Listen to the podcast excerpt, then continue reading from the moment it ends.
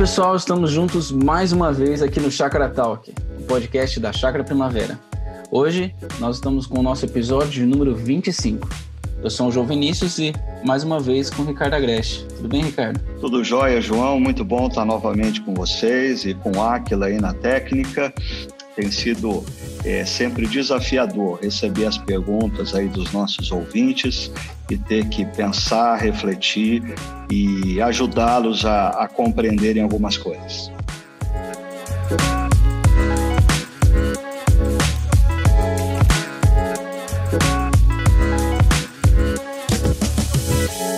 E Ricardo, nós temos conversado sobre a carta do apóstolo Paulo aos Filipenses. Já temos já algumas reflexões sobre isso. E o tema que nós temos refletido aqui é sobre a possibilidade da morte. Conversamos sobre isso na última reflexão. E é um tema bem difícil, complicado e até muitas vezes trabalhado por aí de maneira muito simplória. E é uma realidade que todos nós vamos enfrentar um dia. E acaba que com essa crise do Covid-19 a gente só ver um pouco mais acentuado tudo isso, porque a gente começa a olhar as estatísticas, ver os noticiários, os recordes históricos em tudo isso, e todo mundo acaba ficando com muito medo. E a certeza de que a morte vai vir em alguma hora acaba, acaba nos encontrando, e isso deixa todo mundo muito angustiado. Então, para começar o nosso papo, eu quero trazer a pergunta da Thaís. Ela fala assim: a morte é uma realidade humana. E mesmo para nós, como cristãos, é comum sermos tomados pelo medo de que ela chegue. Isso é um sinal da fraqueza da nossa fé? E por que, que nós nos sentimos assim e como que a gente pode lidar melhor com essa condição? Olha, Thaís, ah, primeiro, sendo objetivo a você, isso não é fraqueza da nossa fé. Ah, é importante a gente pensar na questão da morte dentro da narrativa maior é, bíblica, é, quando a, a, Bíblia nos escreve a criação de todas as coisas, o universo, a vida, o ser humano, a, ela aponta para o fato de que nós, seres humanos, não fomos criados para a morte. A morte entra na história da humanidade em Gênesis capítulo 3. Em Apocalipse 21 e 22, nós temos a boa notícia de que a morte não existe mais. Ou seja, tudo isso nos leva afirmativa. É, nós, seres humanos, não fomos criados para morrer, nós fomos criados para viver. Essa é a razão por que, quando diante da morte de um ente querido, nós sentimos indignação, porque não era para ser assim. Essa é a razão pela qual, diante do receio ou da possibilidade ah, numa situação em que as nossas vidas estão em risco, nós sentimos medo. Ah, basta nós lermos os Salmos para percebermos que ah, o medo diante da morte não é um sentimento que, que Deus não abriga, que Deus não acolhe em nós. O salmista, inúmeras vezes, ele diz ah, Senhor, olha porque os meus inimigos, eles querem tirar a minha vida eles espreitam contra a minha vida. Ou, às vezes, ele usa a analogia das muitas águas, do dilúvio, e ele clama a Deus dizendo: Senhor, as muitas águas estão subindo, as muitas águas vão me afogar, eu vou morrer. Ah, e até interessante, em um dos salmos, o salmista flerta até mesmo com uma, uma barganha com Deus, quando ele diz: Senhor, eu estou descendo a cova, você não se importa com isso? Porque se eu for para a cova, quem vai te louvar? Ou seja, o salmista tenta argumentar com Deus de que não é bom negócio deixá-lo é, ir na direção da cova, porque ele vai perder um adorador. Ou seja, tudo isso revela que nós, seres humanos, nós fomos criados para a vida. A morte é desconfortável, a morte gera indignação, porque não era para ser assim. Ah, então, nós precisamos, diante de Deus, lançar não só a nossa ansiedade, mas os nossos medos também. E relembrar as nossas mentes e corações que Deus entrou na história para vencer a morte e a ressurreição de Jesus é a boa notícia que nós temos. E Jesus disse que todo aquele que crer nele, ainda que morra, ainda que os seus olhos se fechem para a história, seus olhos se abrirão para a eternidade. Essa, essa expressão de Jesus, ela vem, ela é muito forte, né? A gente às vezes perde a noção da, do impacto que ela tem, aqui dela, ou que ela deveria ter na nossa existência, né? Quando ele diz, eu sou a ressurreição e a vida, aquele que, ainda que morra, viverá, aquele que crer em mim. Então, isso é muito forte, não é? É verdade. A gente está envolvido por uma cultura ocidental humanista e a gente não pode se esquecer que é, até foi alvo de uma reflexão do, do pensador historiador israelense Yoval Noah Harari é, recentemente, quando ele, ele diz que a Covid-19 é, não vai inibir o ser humano ah, na sua busca pela imortalidade.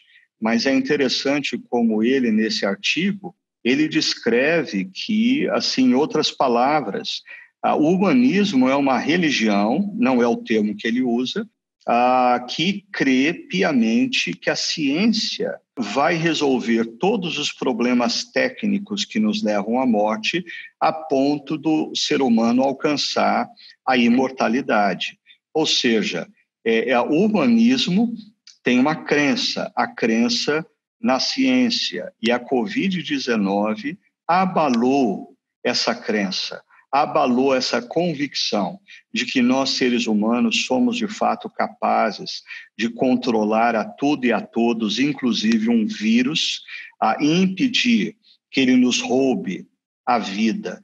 Eu só estou fazendo menção nisso porque ah, quando algumas pessoas dizem: ah, mas diante de uma situação como essa, crer nas palavras de Jesus, na ressurreição de, do, do, dos mortos, é, uma, é uma crença. Eu diria, o humanismo também tem as suas crenças. Nós cremos que a solução para a morte nos foi dada na morte e ressurreição de Jesus. O humanismo crê que a solução para a morte é a ciência ir resolvendo absolutamente todos os problemas técnicos e colocar toda a natureza sob seu controle, a ponto de não existir mais qualquer variável que nos leve à morte. A pergunta é: isso não é exercício de fé também? É, é interessante que você, quando cita o, o Yuval Noah Harari, eu também tenho sempre dificuldade de falar o nome dele. o teve o livro mais famoso dele foi o Sapiens, né? E depois ele, ele lançou outro que era o Homo Deus. E nesse livro, no segundo, no Homo Deus, ele fala sobre como a gente, é, a nossa existência de humanidade atual, ela tem superado a existência antiga dos Sapiens, né? Ele, fala, ele até faz um jogo lá que se os, os seres humanos, sei lá, da Idade Média, olhassem para nós hoje, eles nos olhariam como divindades. A gente superou doenças, a gente tem uma expectativa de vida muito maior, a gente anda de avião, coisas que eles nunca imaginariam ser possíveis, né? E tudo isso aumenta essa confiança na técnica, confiança na tecnologia, na ciência, como a grande divindade do nosso tempo, né? E é muito legal quando a gente olha para uma pessoa dessa, como ele, que escreveu e reflete sobre isso, mas também tem olhado para as fraquezas e fragilidades desse sistema, né? E quando uhum. esse sistema colapsa, a fé das pessoas precisa agora ser orientada para aquilo que realmente vai responder os anseios delas. E a fé cristã oferece isso, né?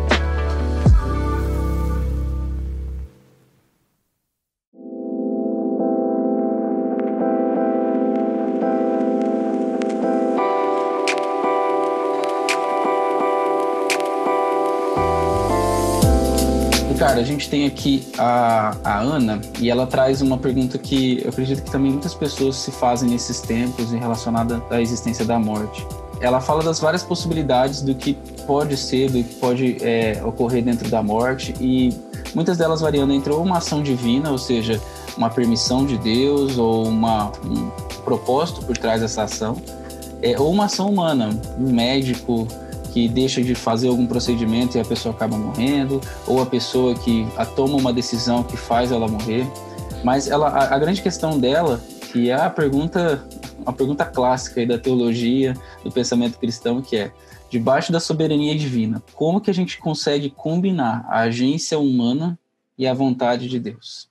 Bom, essa pergunta da Ana, de fato, ela é clássica e a gente tem que lembrar que essa é uma pergunta que emerge no contexto da teologia sistemática, que é uma concepção altamente iluminista, que confia piamente de que a razão humana é a medida de todas as coisas, logo, nós precisamos compreender absolutamente tudo de maneira racional. E aí nós olhamos para Deus, para a vida, para a história e fazemos perguntas como essas. Então, deixa eu uh, mostrar o seguinte: é, primeiro, se nós afirmarmos que Deus uh, já determinou o dia e a hora em que todos nós, ou cada um de nós, irá morrer, a consequência disso é nós não temos que gastar qualquer energia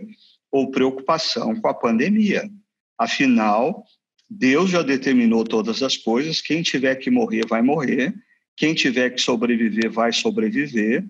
Ah, isolamento social é bobagem, porque se eu tiver que viver, eu posso sair e eu vou viver, ah, ou se eu tiver que morrer, eu posso ficar dentro de casa e eu vou morrer de qualquer jeito. Ou seja, essa visão ela é uma visão, é, se você se lembrar da nossa primeira reflexão dessa série, o Cário Corona, quando eu apresento a, a, as formas como é, diferentes uh, momentos históricos respondem à questão do sofrimento, essa é uma visão fatalista, não é uma visão da soberania de Deus, é uma visão fatalista ela estava presente, por exemplo, nos guerreiros, nos grandes guerreiros gregos, que acreditavam que quando o dia deles ah, era chegado, ah, não adiantava eles fazerem nada, eles iam para a batalha de maneira heróica, sabendo que estava nas mãos dos deuses se eles iam viver ou se eles iam morrer.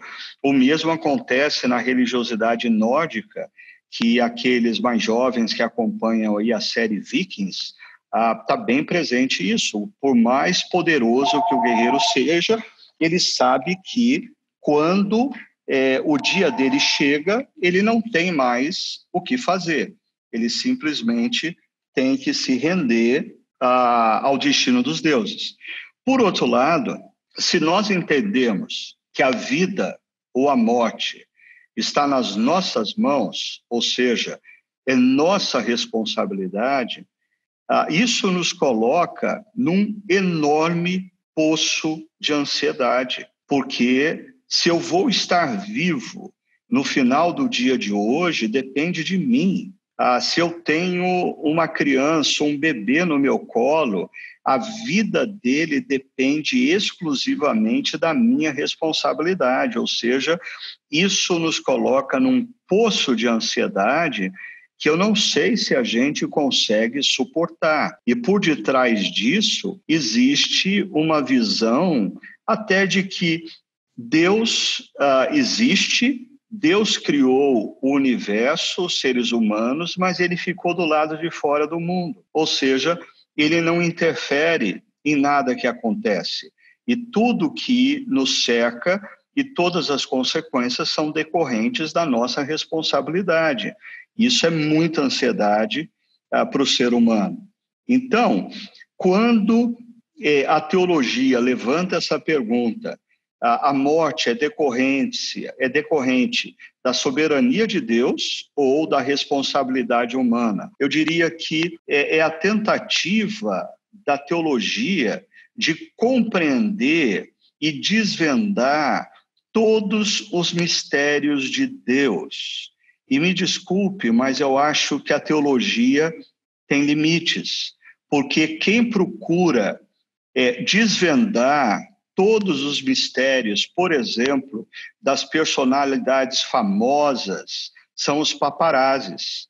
Eles tentam desvendar todos os mistérios da vida dos famosos, porque eles são irreverentes para com a vida dessas pessoas, e a gente tem que tomar cuidado ao fazer teologia para a gente não se transformar num verdadeiro paparazzi que tenta desvendar o que Deus não revelou tenta é, demonstrar compreensão do que Deus não ofereceu na sua revelação. Logo, eu diria que uh, se a morte é fruto da soberania de Deus, ou da responsabilidade humana, para mim, essas são duas faces da mesma moeda, e na história nós não temos condição de observarmos simultaneamente as duas faces, porque nós estamos limitados. Nós somos seres humanos e estamos limitados da nossa forma de perceber e compreender a realidade.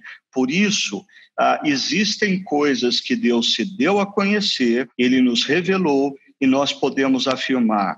Existem outras que fazem parte dos mistérios de Deus e nós não devemos confundir teologia com a arte, se a gente pode chamar de arte, dos paparazes, de desvendar mistérios que pessoas não quiseram revelar.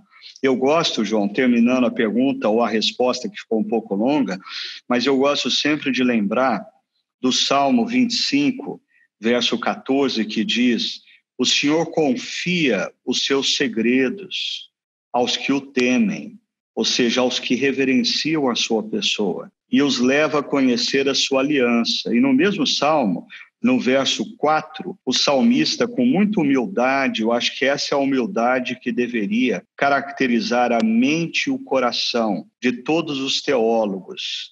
Ele diz assim: Mostra-me, Senhor, os teus caminhos, ensina-me as tuas veredas, guia-me com a tua verdade, ensina-me, pois tu és Deus, meu Salvador, e a minha esperança está em ti o tempo todo. Deixa eu só ressaltar os verbos do verso 4 do Salmo 25. Mostra-me, ensina-me, guia-me, ensina-me. Ele insiste. Ou seja, quando nós nos deparamos com situações e fatos na vida, ah, alguns deles Deus revelou nas suas escrituras com clareza, outros são mistérios. E diante deles, nós devemos orar, Senhor, me mostra o teu caminho, me ensina as tuas veredas, me guia a tua verdade, porque, Senhor, eu sou criatura e o Senhor é Deus, a minha esperança, o meu Salvador. Logo, mistérios deveriam gerar em nós mais humildade.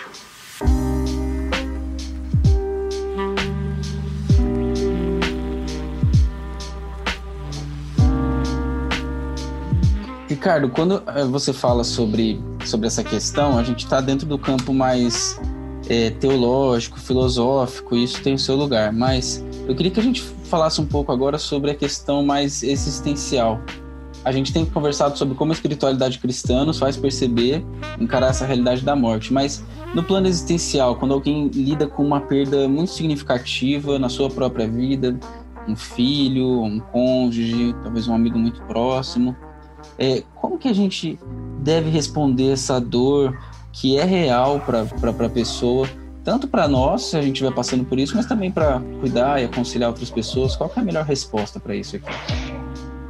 João, muito boa a sua pergunta, porque ela ela aponta para um problema que muitas vezes nós temos, que é a, des a desassociação daqueles que uh, estudam, que leem, que refletem, em outras palavras, que elaboram a teologia, daqueles que estão é, no dia a dia pastoreando vidas, lidando com o sofrimento humano, tendo que consolar uma mãe que perdeu uma criança, ou uma esposa que perdeu um marido, um marido que perdeu uma esposa, ou pessoas que perderam seus pais.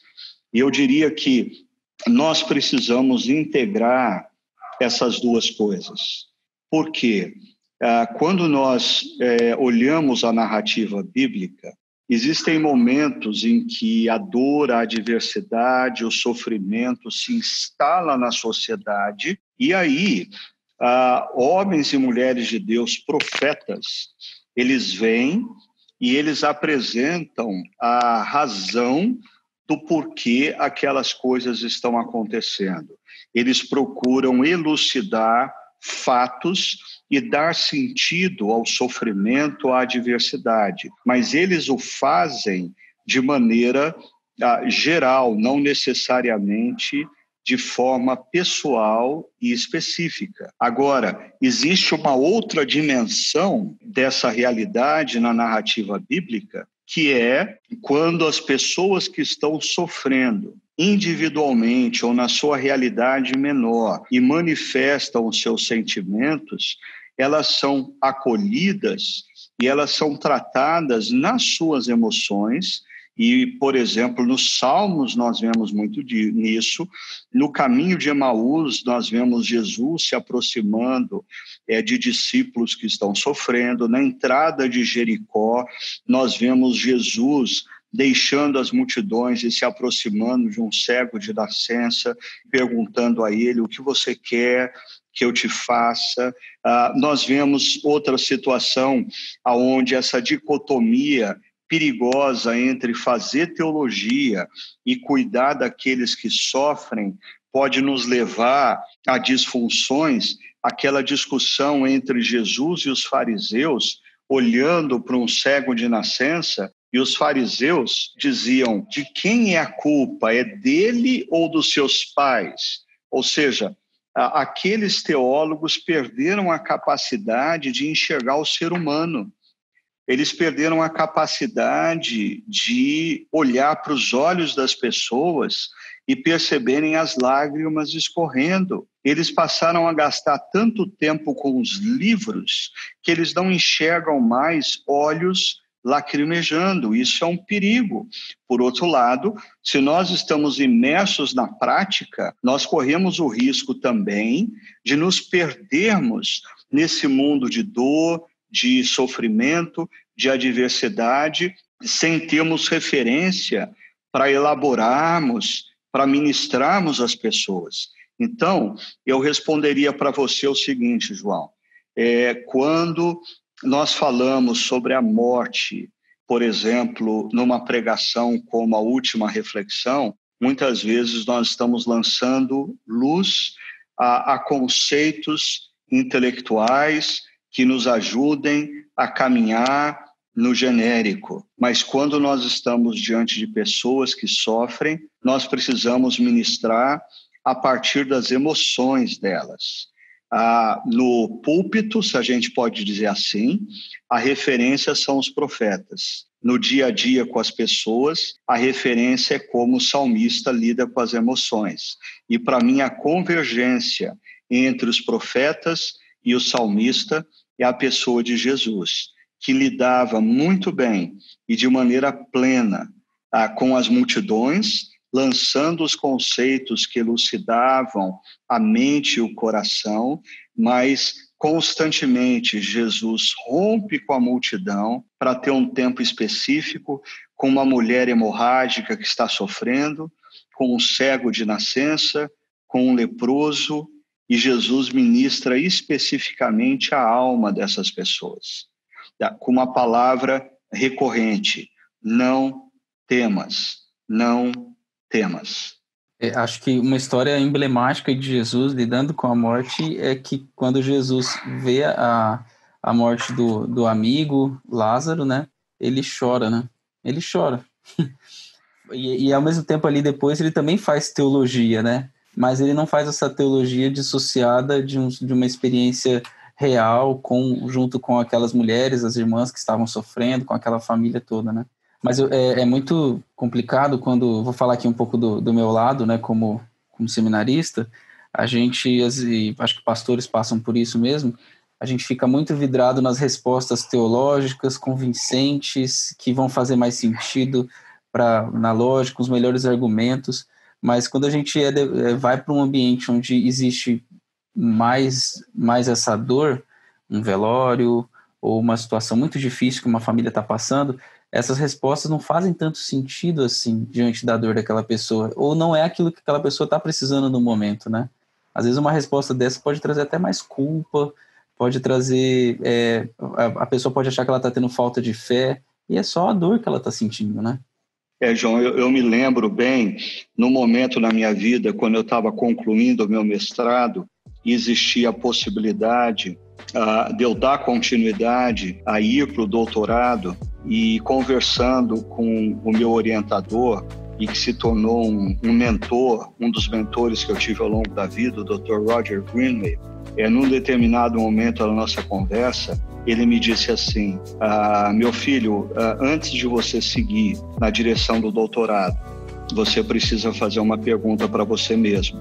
Se você eh, hoje ama mais pessoas do que livros ou mais livros do que pessoas.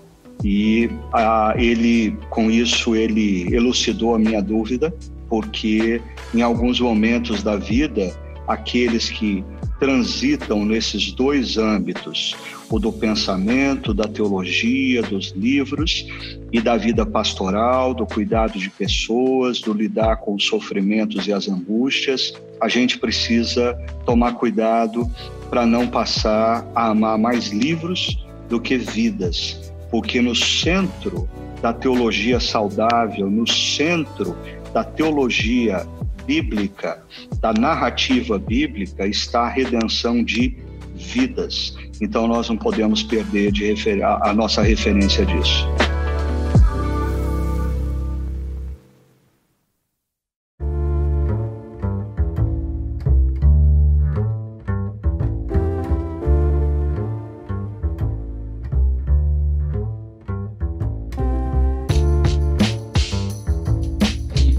Puxando, aproveitando um gancho aqui que a gente, tá, a gente falou um pouco sobre é, como pastores é, e pessoas que têm pensado sobre, sobre a morte, sobre tudo isso. Por que, que você acha que nas igrejas brasileiras assim, a, gente, a gente ouve falar muito pouco sobre assuntos mais densos e difíceis como morte, a esperança cristã, a esperança a partir de tudo isso, a própria eternidade. A gente ouve falar muito sobre felicidade, bem-estar, como ser bem-sucedido, passos para o sucesso, coisas assim.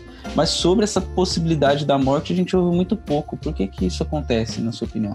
Ah, porque talvez uh, muitas das nossas igrejas e pastores eles estão muito mais secularizados do que eles possam imaginar. Ou seja, as igrejas elas se transformaram uh, num elemento multiplicador dos valores da cultura e não uh, numa entidade que confronta os valores e os deuses da cultura. Nós bem sabemos que alguns dos deuses da cultura que estão ao nosso redor, a autonomia, o prazer, a realização. Então, existe um perigo do nosso discurso estar a serviço desses deuses. Ah, e, e aí o que eu acho que acontece muitas vezes, e que é uma tentação que eu corro e qualquer pregador na atualidade corre, que é a necessidade de ser aprovado pela cultura, principalmente por aqueles que são ícones da cultura. Ah, eu quero que aquele grande médico, que aquele grande professor da Unicamp, que aquele grande jornalista que frequenta a minha igreja, ah, que aquele grande executivo, depois da mensagem, diga para mim: Uau, que reflexão maravilhosa! Ah, o problema é que muitas vezes, ao fazer isso, eu estou condicionando a minha mensagem ao like deles e não a confrontar a estrutura de pensamento deles, que muitas vezes é uma estrutura subjugada pela idolatria decorrente dos deuses da nossa cultura. E aí eu vejo acontecendo duas coisas, ou três coisas, na verdade, nas pregações e que a gente precisa tomar cuidado. Os pregadores que estão nos escutando precisam considerar, e aqueles que estão constantemente em busca de conteúdo na internet precisa começar a discernir isso também. Ah, uma coisa, um perigo é ah, uma desmitologização da Bíblia, ou seja, para aqueles que estudam teologia, é a popularização definitiva nos nossos púlpitos de Rodolf Bultmann, ou seja, tudo aquilo que a Bíblia diz que vai ser altamente ofensivo ao mundo da ciência, nós simplesmente relevamos ou não tratamos ou fazemos de conta que aquele tema não está ali. Por exemplo, a morte e ressurreição de Jesus. A ressurreição não é explicável cientificamente. Então, eu passo a não tratar da morte e da ressurreição. Segunda segundo perigo é faz, você começa a fazer uso de uma linguagem poética, ou seja, a ressurreição de Jesus, quando tratada de maneira poética, faz com que humanistas, pessoas secularizadas, escutem o nosso discurso e entendam assim: ah, é, o que ele está querendo dizer é que sempre depois de um momento de adversidade, como a morte, existe um novo momento de reflorescer da vida. É, é uma analogia poética. Por outro lado, aqueles cristãos mais conservadores escutam o mesmo sermão e acham, não, a pessoa está falando da ressurreição de Cristo. Não, ele está fazendo uso de uma é, é, linguagem poética, ah, de maneira que o seu discurso se torne palatável à, à cultura secular. E a grande pergunta nessa história é aonde no nosso ensino e na nossa pregação entra a loucura dos gregos. Mesmo Paulo, um cara altamente elaborado, que sempre procurava estar conectado com a cultura externa, sabia dialogar com os filósofos do Areópago, ele admite nas suas cartas que existe um momento onde existe uma bifurcação e ele não tem o que fazer. Existem partes da mensagem cristã que sempre foram e sempre serão loucura para os gregos. Em outras palavras, aqueles que estão secularizados ao ouvir a nossa mensagem, em alguns momentos vão se escandalizar.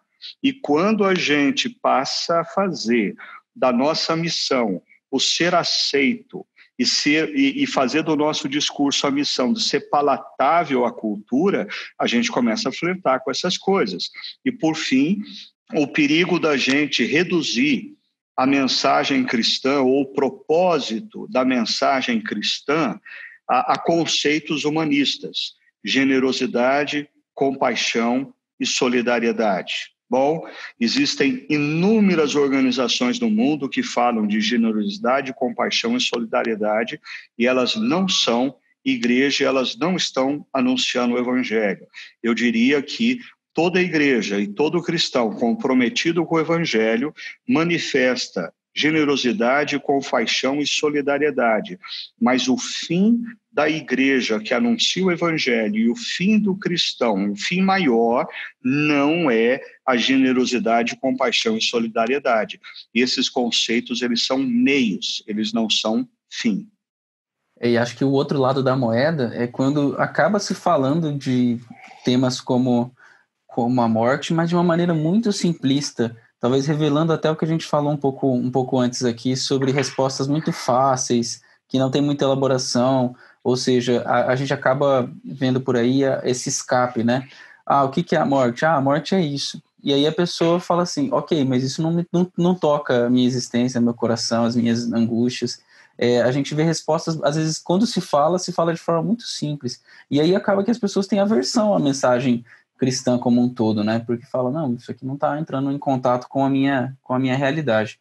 Como é que a gente hum. pode é, evitar esse, esse perigo aí?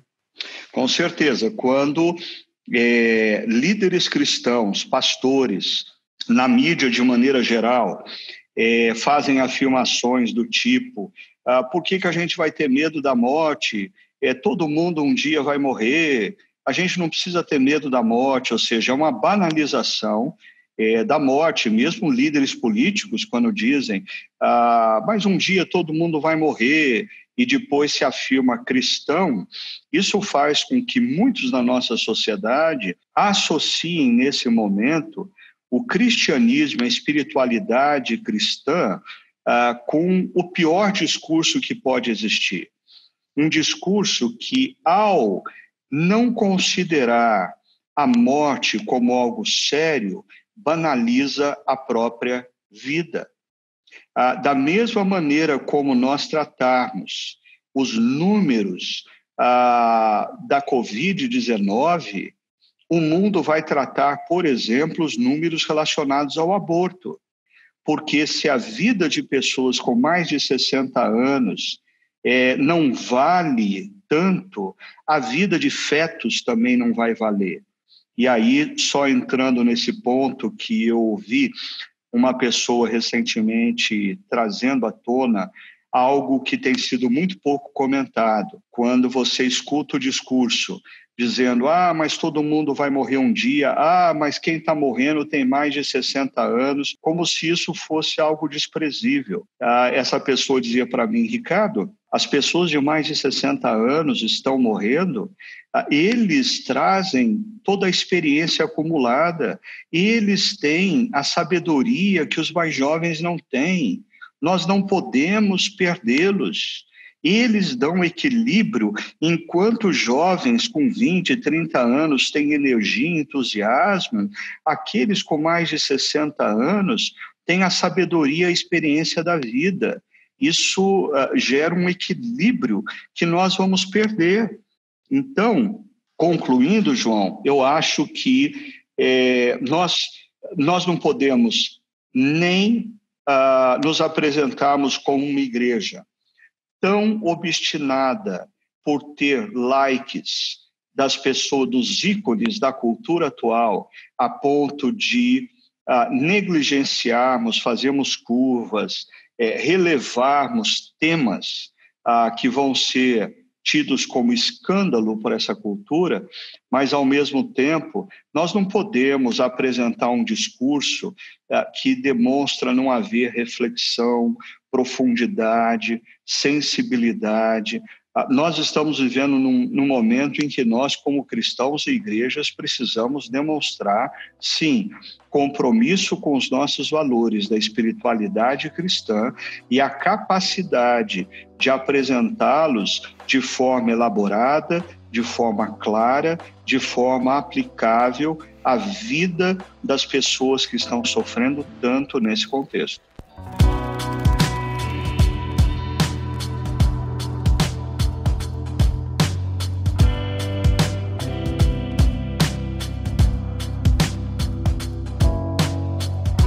Você citou ali um pouco sobre os likes. É, acho que um dos grandes desafios que as pessoas estão tendo nesse momento é, de quarentena, de isolamento social, é a forma como eles, com, como eles lidam com as, com as tecnologias e com redes sociais em específico, né? Porque acaba que a, a toda a experiência das pessoas com o mundo é mediada por, por, por esse tipo de plataforma, né? E as redes acabam se tornando esse grande areópago aí, usando a expressão é, do tempo dos tempos bíblicos aí de Paulo, do, do, espaço onde Paulo Paulo discutia ideias ali também, que as redes sociais é, tem muita gente falando sobre tudo, né? Hoje as pessoas têm usado um termo que se chama infoxicação, né? Que seria uma intoxicação de informações, né? O que, que você sugere para que as pessoas nesses, nesses tempos, e até pensando um pouco aqui, nos próximos, nas próximas semanas, né? A, a situação que a gente prevê, que os especialistas preveem para o Brasil é de bastante causa, de bastante dificuldade. É, a, as, as estatísticas não são, não são positivas. Então, como que a gente, como que as pessoas podem lidar com sabedoria nesse ambiente aí confuso, complexo, de muita informação? Bom, é, eu iria sugerir algo que é dito em outros contextos como uma verdade que é menos é mais menos é mais. Se você é, limitar a quantidade de sermões, reflexões, lives que você assiste ou participa, você vai ter mais tempo para refletir acerca das ideias daquilo que você participa. E eu diria que o seu tempo de reflexão, ele vai trazer mais benefícios para a sua vida no presente e no futuro próximo do que quantidade de informação. Eu diria que a quantidade de informação ela está ligada a, a uma enfermidade da nossa alma que, segundo a tradição cristã, quando se fala dos sete pecados capitais, a fala da gula, que nós associamos simplesmente a alimentos, mas a gula nos sete pecados capitais não é um pecado do corpo. A gula é um pecado da alma. é uma alma insaciável, é uma alma que constantemente diz para a gente um pouco mais, só um pouco mais. E isso nos leva a nos tornarmos avarentos, porque nós queremos um pouco mais de dinheiro. Isso nos leva a nos tornarmos obstinados por coisas boas, como os livros, como uma boa palestra, a questão é em que momento você precisa traçar uma fronteira e dizer: chega, basta, eu já tenho informação suficiente para refletir e aprofundar e reavaliar a minha própria vida. Eu creio que o que nos falta hoje no cristianismo ocidental não é falta de informação. O que falta para nós é, é profundidade, é reflexão que nos leva da informação para a transformação da vida. Você pega uma informação, você passa pela reflexão profunda e isso gera em você um projeto de transformação. Eu acho que esse momento em que nós estamos sendo convidados ou desafiados ao isolamento social deveria ser um momento em que a gente praticasse um pouquinho mais a solitude, a solitude para refletir sobre o que nós já sabemos e como criar um projeto sério de transformação das nossas vidas a partir da informação que nós já temos. E eu diria só mais uma coisa sobre isso, João. Eu acho que uh, muita coisa boa tem sido produzida. Uh, mas, e, e eu acho que é importante nós ocuparmos parte do nosso tempo ouvindo uma boa palestra, ouvindo um bom podcast, ouvindo um bom sermão, mas eu diria, opte pela sabedoria. Tá? O que nós estamos precisando nesse momento é ouvir pessoas sábias, porque uh, existe um perigo nas redes sociais é, de nós nos deixarmos levar e conduzir ah, por aqueles que são divertidos e por aqueles que são polêmicos. Eu diria, nós não estamos vivendo um momento de diversão e ah, nós não estamos vivendo um momento que a gente deva alimentar a polêmica e a polarização. Eu acho que nós precisamos, nesse momento, fazer uma opção por ouvir sábios, eu tenho algumas pessoas que eu considero pessoas sábias, as quais, sempre que elas estão se manifestando ou falando, eu procuro ouvi-las ou eu procuro lê-las. Um, alguns desses sábios, eles não estão mais entre nós, mas eles, as suas ideias ainda estão presentes nos livros. É interessante, quando você escuta um sábio, você escuta alguém que tem a mesma informação que talvez um jovem esteja tentando passar. A diferença é que aquele sábio conhece a informação depois de, durante 30, 40, 50, 60 anos na vida, ter experimentado as mais variadas situações aonde aquela informação era testada, era checada, era confrontada. Então, o meu conselho seria: menos é mais. Menos informação, mais reflexão que gere um projeto de transformação nas nossas vidas. E faça uma distinção. Se você tem que gastar tempo ouvindo e vendo alguma coisa, lendo alguma coisa, opte por ouvir, por ver e ler os sábios. Eles vão fazer bem a sua alma.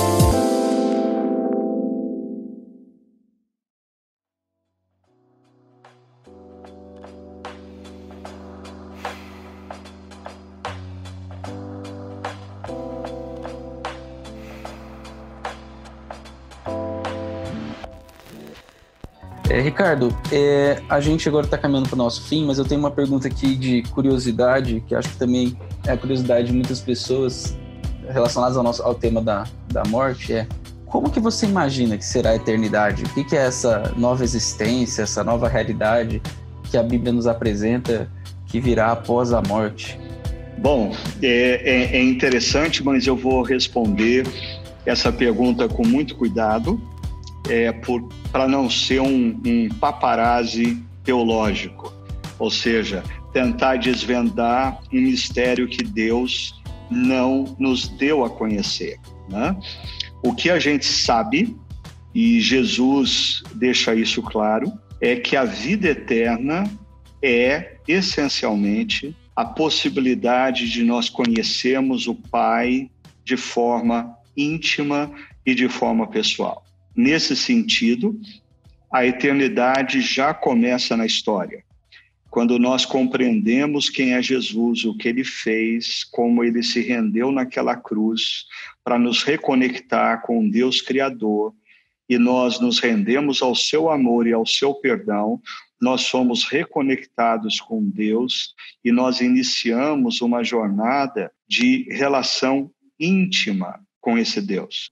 Ou seja, a eternidade ela tem início na história, quando nós passamos a conhecer Deus através de Jesus. Mas certamente a eternidade vai ter muito é, da experiência dos nossos primeiros pais, que no final da tarde ah, sentavam sobre uma rocha ah, para ver o pôr do sol e bater um papo com Deus, um conhecimento íntimo e pessoal.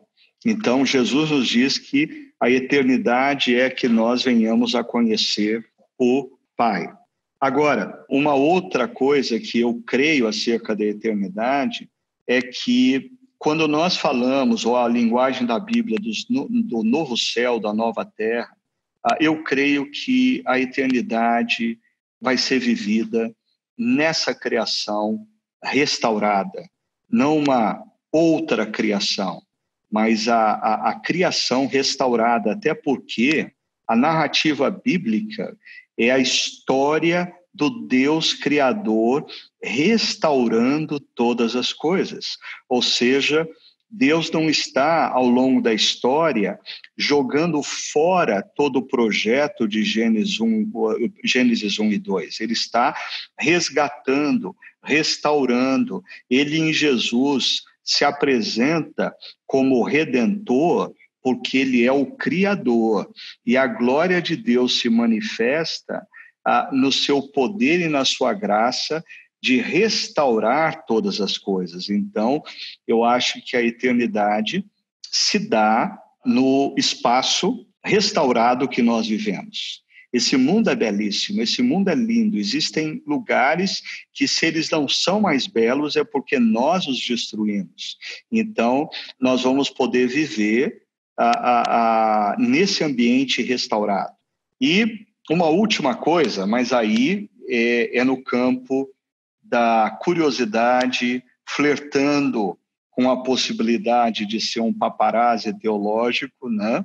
Mas quem me colocou essa ideia foi um pastor chamado Red Stedman, é, foi muito popular nos anos 80, e, e ele falando sobre a eternidade, ele diz o seguinte: bom, eternidade é uma dimensão que transcende a história.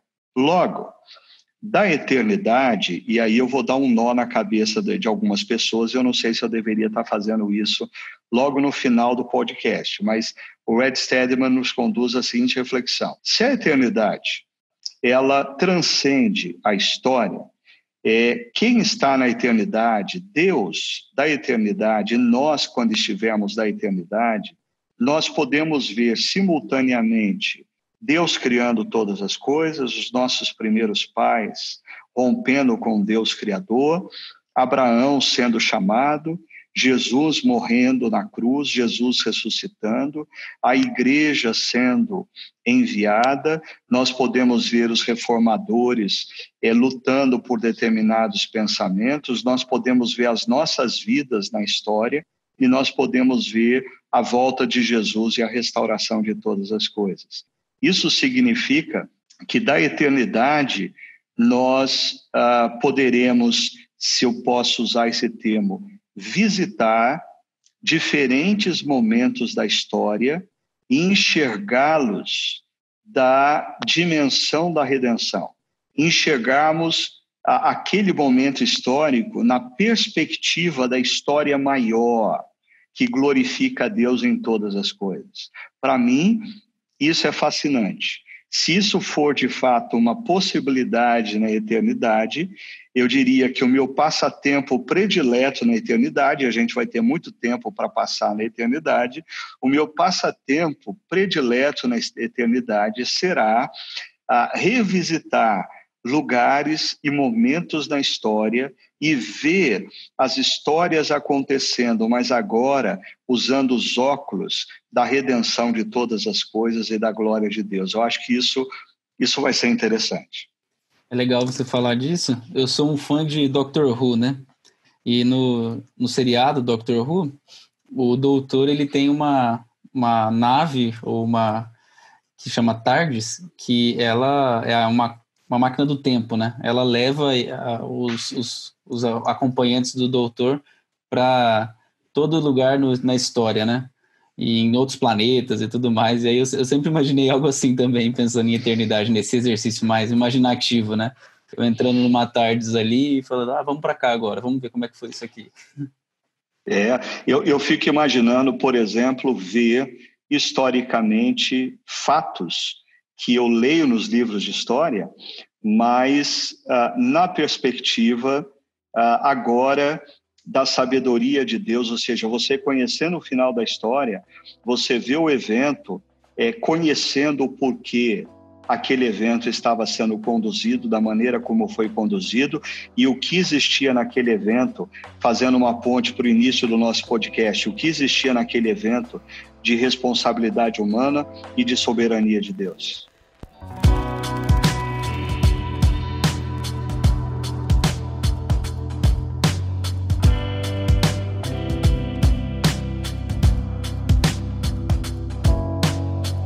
Nossa última pergunta aqui, nosso próximo tema a gente vai falar sobre alegria, sobre contentamento. E eu queria aí, se você desse alguma pista para a gente sobre o que, que vem por aí no nosso próximo encontro. Bom, na, nós estamos vivendo um momento onde ah, é difícil exercitar alegria, né? Eu, por exemplo, eu tenho sentido muita falta da presença dos meus filhos, eu tenho sentido muita falta da presença dos meus netos.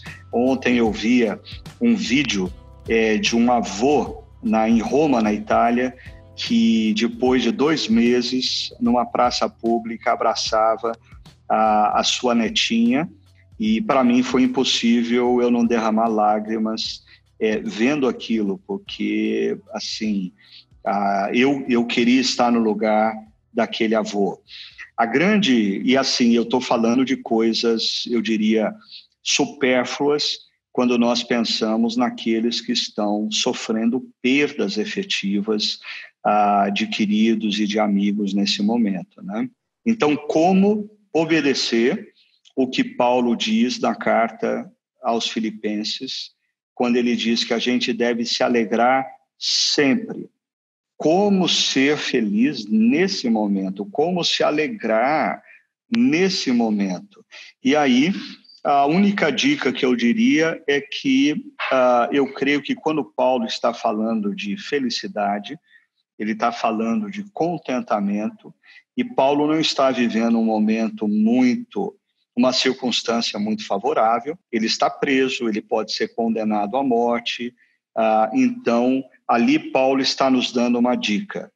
O contentamento não é algo condicionado às circunstâncias. O contentamento é um exercício do coração. Então, na próxima reflexão, vamos tentar entender o que que Paulo fazia, como que ele exercitava o coração para ser contente em toda e qualquer situação. Grande desafio e eu espero que Deus me dê graça e sabedoria para conseguir conduzir essa reflexão. Isso aí. E se você está ouvindo esse podcast antes da nossa reflexão que vai tratar sobre esse tema, não perca, viu?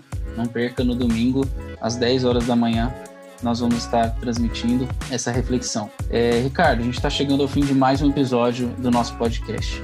Quero agradecer mais uma vez aí a sua participação com a gente e quero agradecer também aos nossos ouvintes que nos acompanharam até aqui. Muito obrigado pela participação de vocês. Se você acompanhou aqui até onde o Ricardo falou que ia dar um nó na cabeça de vocês, comenta aí no nosso, no, nas nossas redes sociais, manda uma mensagem, fala assim, ei, eu fiquei com um nó aqui, porque vai, vai ser bom saber aí como é que tá sendo a reação de vocês. Eu quero lembrar vocês que nós continuamos em missão. Você pode se conectar com a nossa comunidade em nossas redes sociais. Nós estamos presentes no Facebook, no Instagram, no Twitter, no YouTube. Só você procurar Chácara Primavera, você vai encontrar ali as nossas redes sociais e acompanhar tudo que está acontecendo na nossa comunidade. A gente tem concentrado as nossas ações no endereço chácara.org/online e tem bastante coisa por lá. Temos grupos pequenos online, a terça, quarta e quinta, em diversos horários, às 6, às 8 e às 10 horas. Nossos pastores têm marcado aconselhamento online. Você pode preencher um formulário no nosso site, entrar em contato com o pastor, se você estiver passando por alguma dificuldade, quer um atendimento, é só marcar por lá. Crianças e adolescentes, nós temos materiais, então você que é pai, que está nos ouvindo, não deixe de passar para o seu, para o seu, seu filho os materiais que nós temos. E aos domingos, todos os domingos, às 10 horas da manhã, a transmissão dos nossos encontros de reflexão e adoração acontecem ali também. Para acessar no YouTube, no Facebook, você pode ver, e também chakra.org online. Falando dos nossos encontros, a gente está nesse momento que nós estamos gravando aqui no meio da série O Cara e o Corona. Você pode participar aqui escolhendo os temas. Isso continua. É só você entrar em chakra.org barra série e escolher ali o tema que você deseja ouvir. Toda semana nós selecionamos o tema mais votado. Lembre-se sempre, nossos prédios estão fechados, mas a nossa comunidade continua em missão. Um grande abraço para você e que Deus abençoe muito a sua vida e a sua família. Até mais.